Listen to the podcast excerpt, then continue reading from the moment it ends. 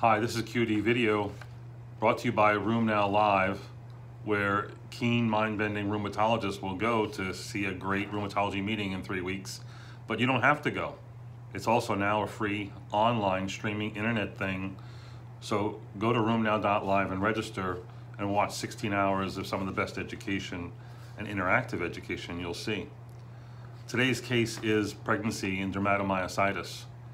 It's a 25 year old African American female who was diagnosed with dermatomyositis mm, about a year and a half ago. Uh, she had a CPK of 10,000, an abnormal EMG, and uh, was put on steroids and methotrexate. Had a sort of slow response, you know, dermatomyositis uh, with steroids, including 80 milligrams of steroids, doesn't always respond right away.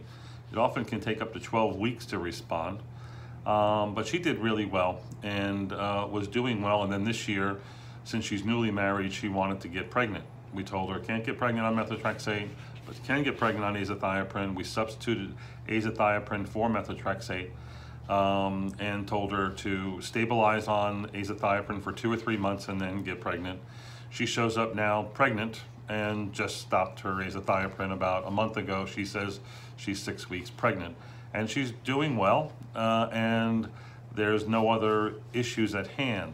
So the first question is, can uh, patients with, with polymyositis, dermatomyositis, get pregnant? And since many of them are female, many of them are young, the answer is yes. And the rules are basically the same as that for especially lupus, but really all autoimmune disease, and that is best to get pregnant when you're well controlled. She's very well controlled. Best to get pregnant when you're on uh, pregnancy safe medicine. She's on pregnancy safe medicine uh, and it's best to get pregnant when um, uh, you're ready to do so and uh, understand the rules.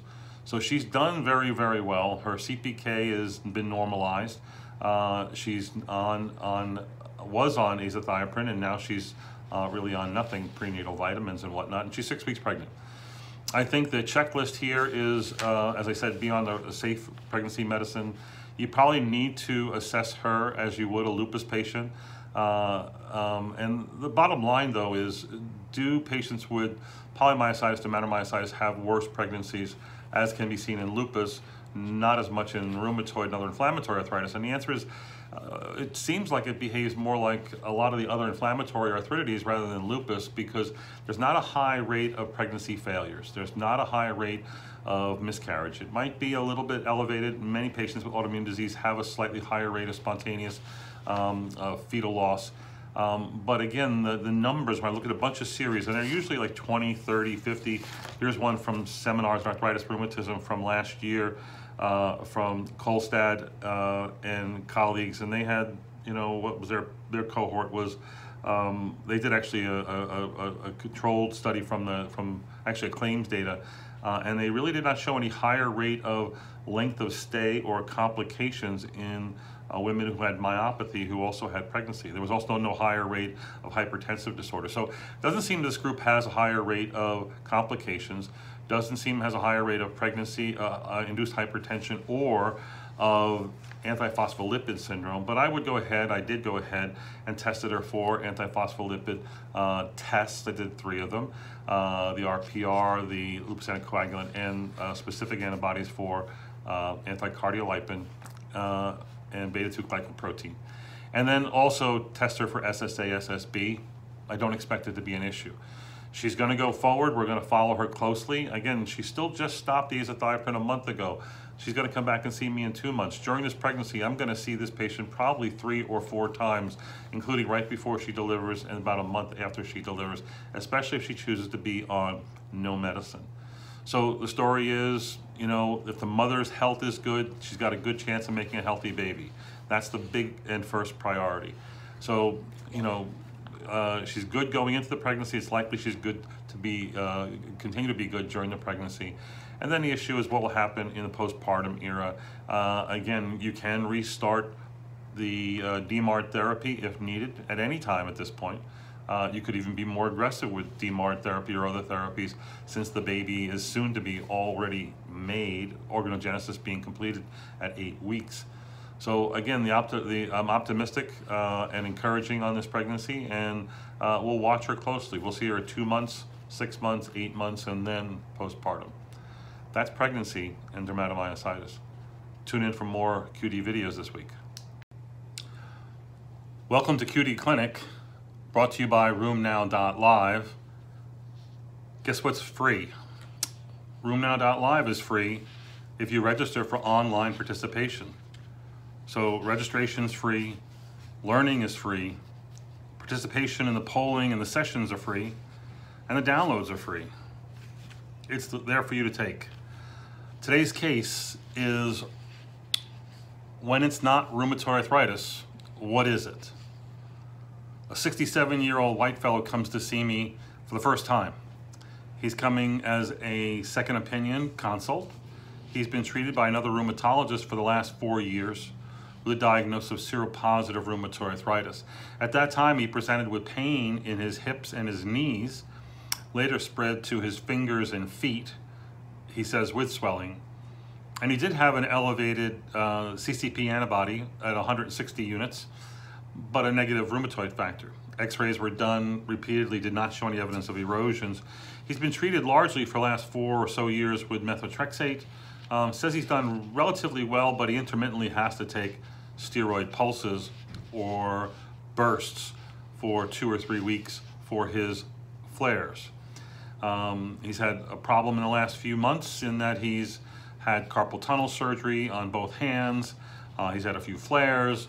His other doctor is toying with giving him a TNF inhibitor or tocilizumab as an infusion, and he comes to me for a second opinion. So when I see him, he um, has a number of tender joints. In fact, he's got um, 13 tender joints, no swollen joints, and he has a uh, CDAI score of 38. He's got a really high HAQ score and a 9 out of 10 pain score. And, um, but really nothing to show for rheumatoid arthritis, even though he's done really poorly uh, and says that, well, now he's on five milligrams of prednisone. He was on 15, then 10, now he's on five. He says last week his MCPs were all swollen up. Okay.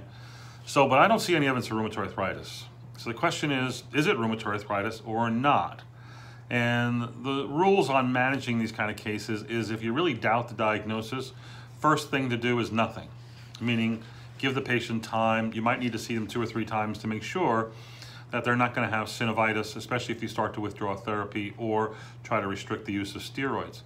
Second, you want to look for sequelae of inflammation, meaning if this person has had repeated, chronic, intermittent, long-term uh, inflammatory synovitis, there should be some sequelae meaning he should have what?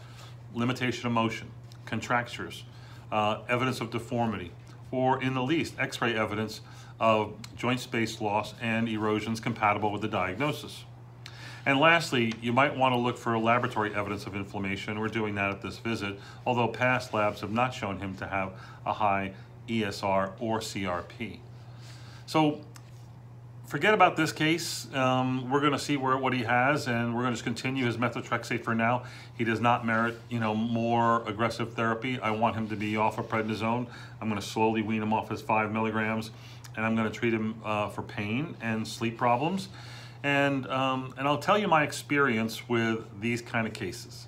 My experience with like, I have to have a few thousand of these kind of cases is that when I don't think that they have rheumatoid arthritis, I'm right 80% of the time. Meaning that if I withdraw therapy, or slowly wean them off therapy, I'm going to be wrong 10 to 20% of the time. Meaning they're going to flare up, they're going to show synovitis. I'm going to eat, eat, you know, eat crow and reinstitute anti-inflammatory or DMARD therapy.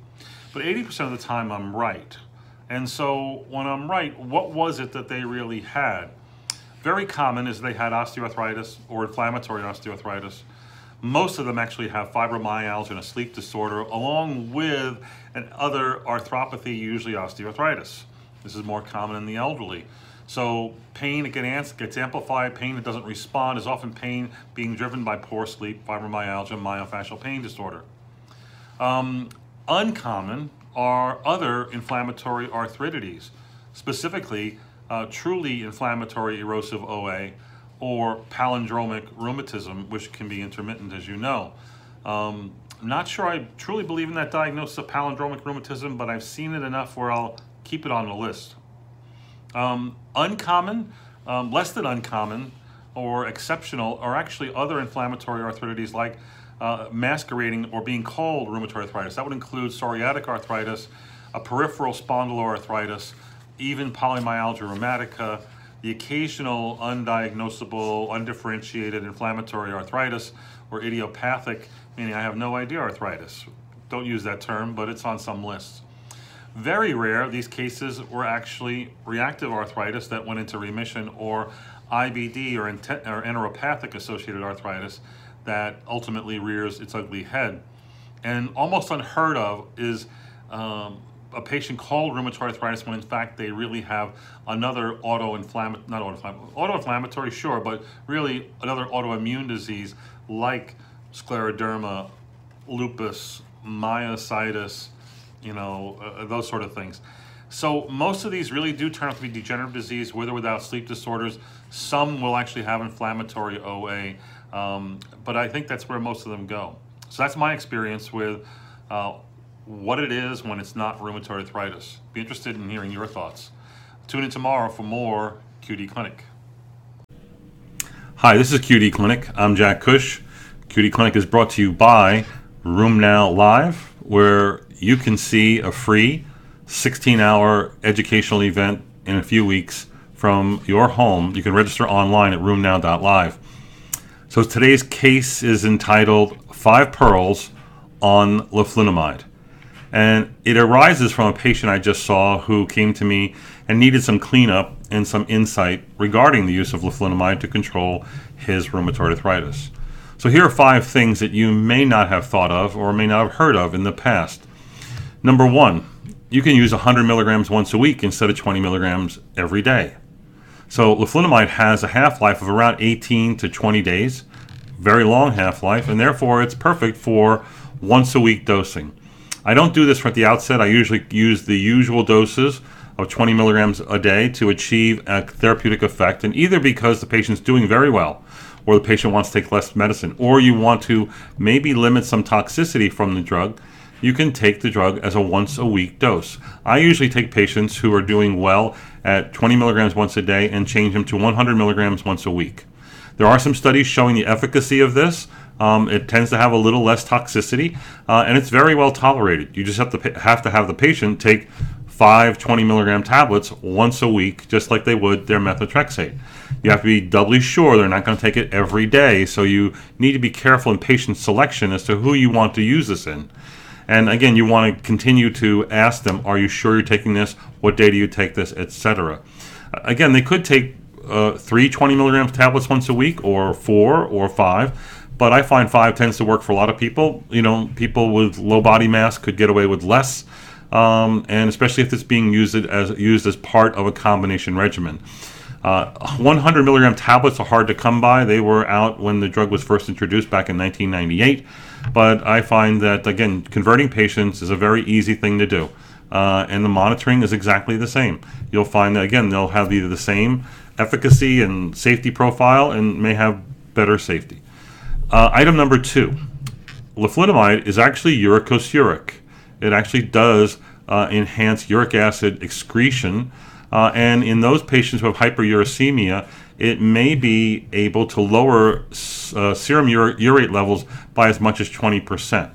So, could this be used in patients in whom you have some question as to whether the patient has RA and gout. I always teach you can't have RA and gout, they don't coexist. Well, the literature shows there actually are a few patients. If you look at all RA series, there's about 5 to 8% who have hyperuricemia. Most RA patients tend to have very low uric acid levels. Uh, and similarly, if you look at all gout series, you'll find rheumatoid factor in 5 to, again, 8%. So there are some patients, even whom I'm a little confused about. And if you want to cover your bases, uh, uh, Arava or leflunomide might be an effective drug in that instance. And yes, you should monitor uric acid levels if that's your goal of using the drug in that instance. Number three, the package insert says that when you start leflunomide, you need to do a test for TB, PPD or quantiferon or TB spot, because there's actually a higher risk of developing TB or reactivate, reactivating latent TB in patients who take leflunomide. I know it's a head scratcher, but it is one of the DMARDs, it's probably the only DMARD that I know of, that actually requires you. Actually, I guess you could say the JAK inhibitors now require you to do TB testing. But methotrexate, plaquenil, sulfasalazine, hydroxychloroquine, all the ones we used in the past, cyclosporin, apremilast. Again, these are not required, but you we do them by convention because we're doing them for all the TNF inhibitors where it's more important. But for this drug, you do need to do a TB test. Uh, and you do need to treat it exactly the same way as you would a TNF inhibitor. There is a higher rate of reactivation of people on um, on leflunomide. Number four, um, the washout. So when do you do a cholestyramine washout? You could use charcoal, but cholestyramine, also known as Questran, comes in four and eight gram packets. You, well, the issue is whether you're going to do a full washout for someone who's pregnant and you want to or wants to get pregnant, and you want to totally get the drug totally out of their system. Again, it has a very long half life. It stays in the enterohepatic circulation for a long time. And to get this uh, fully out of their system, you must use cholestyramine. The regimen, look it up online, but it's basically 8 grams TID for 11 days. And you're supposed to, in the case of pregnancy, check for the M1 metabolite that can be measured online with commercial laboratories. Uh, and it's in the package insert the details as to how you go about doing that. I have found that in toxicity management, whether it be hair loss, um, diarrhea, um, GI symptoms, uh, or, or, hypertension, that you might do well to lower the dose uh, and or by using a lesser regimen, and that would be um, either four or eight grams TID for five days. Eight grams TID for five days basically washes out about 80 to 90 percent of the drug out of the enterohepatic circulation, and can be a good way of managing toxicity. And lastly, the data on pregnancy. We just mentioned you need to do a full 11 day washout for people who want to get pregnant or people who are pregnant. The data on pregnancy and leflunomide exposure are surprising. Leflunomide in the old days, as you know, it was called a category X drug. It is fetotoxic, but yet the data in two large series, these are not really large, one was like 71 patients or 78 patients, the other one was like 51 patients. And all the reports out there show that in women who were on leflunomide who conceived, um, after being exposed, had no greater incidence of um, uh, fetal malformations and tended to have the same outcomes as do other RA patients. Uh, again, not all those patients were washed out. A lot of them were continued.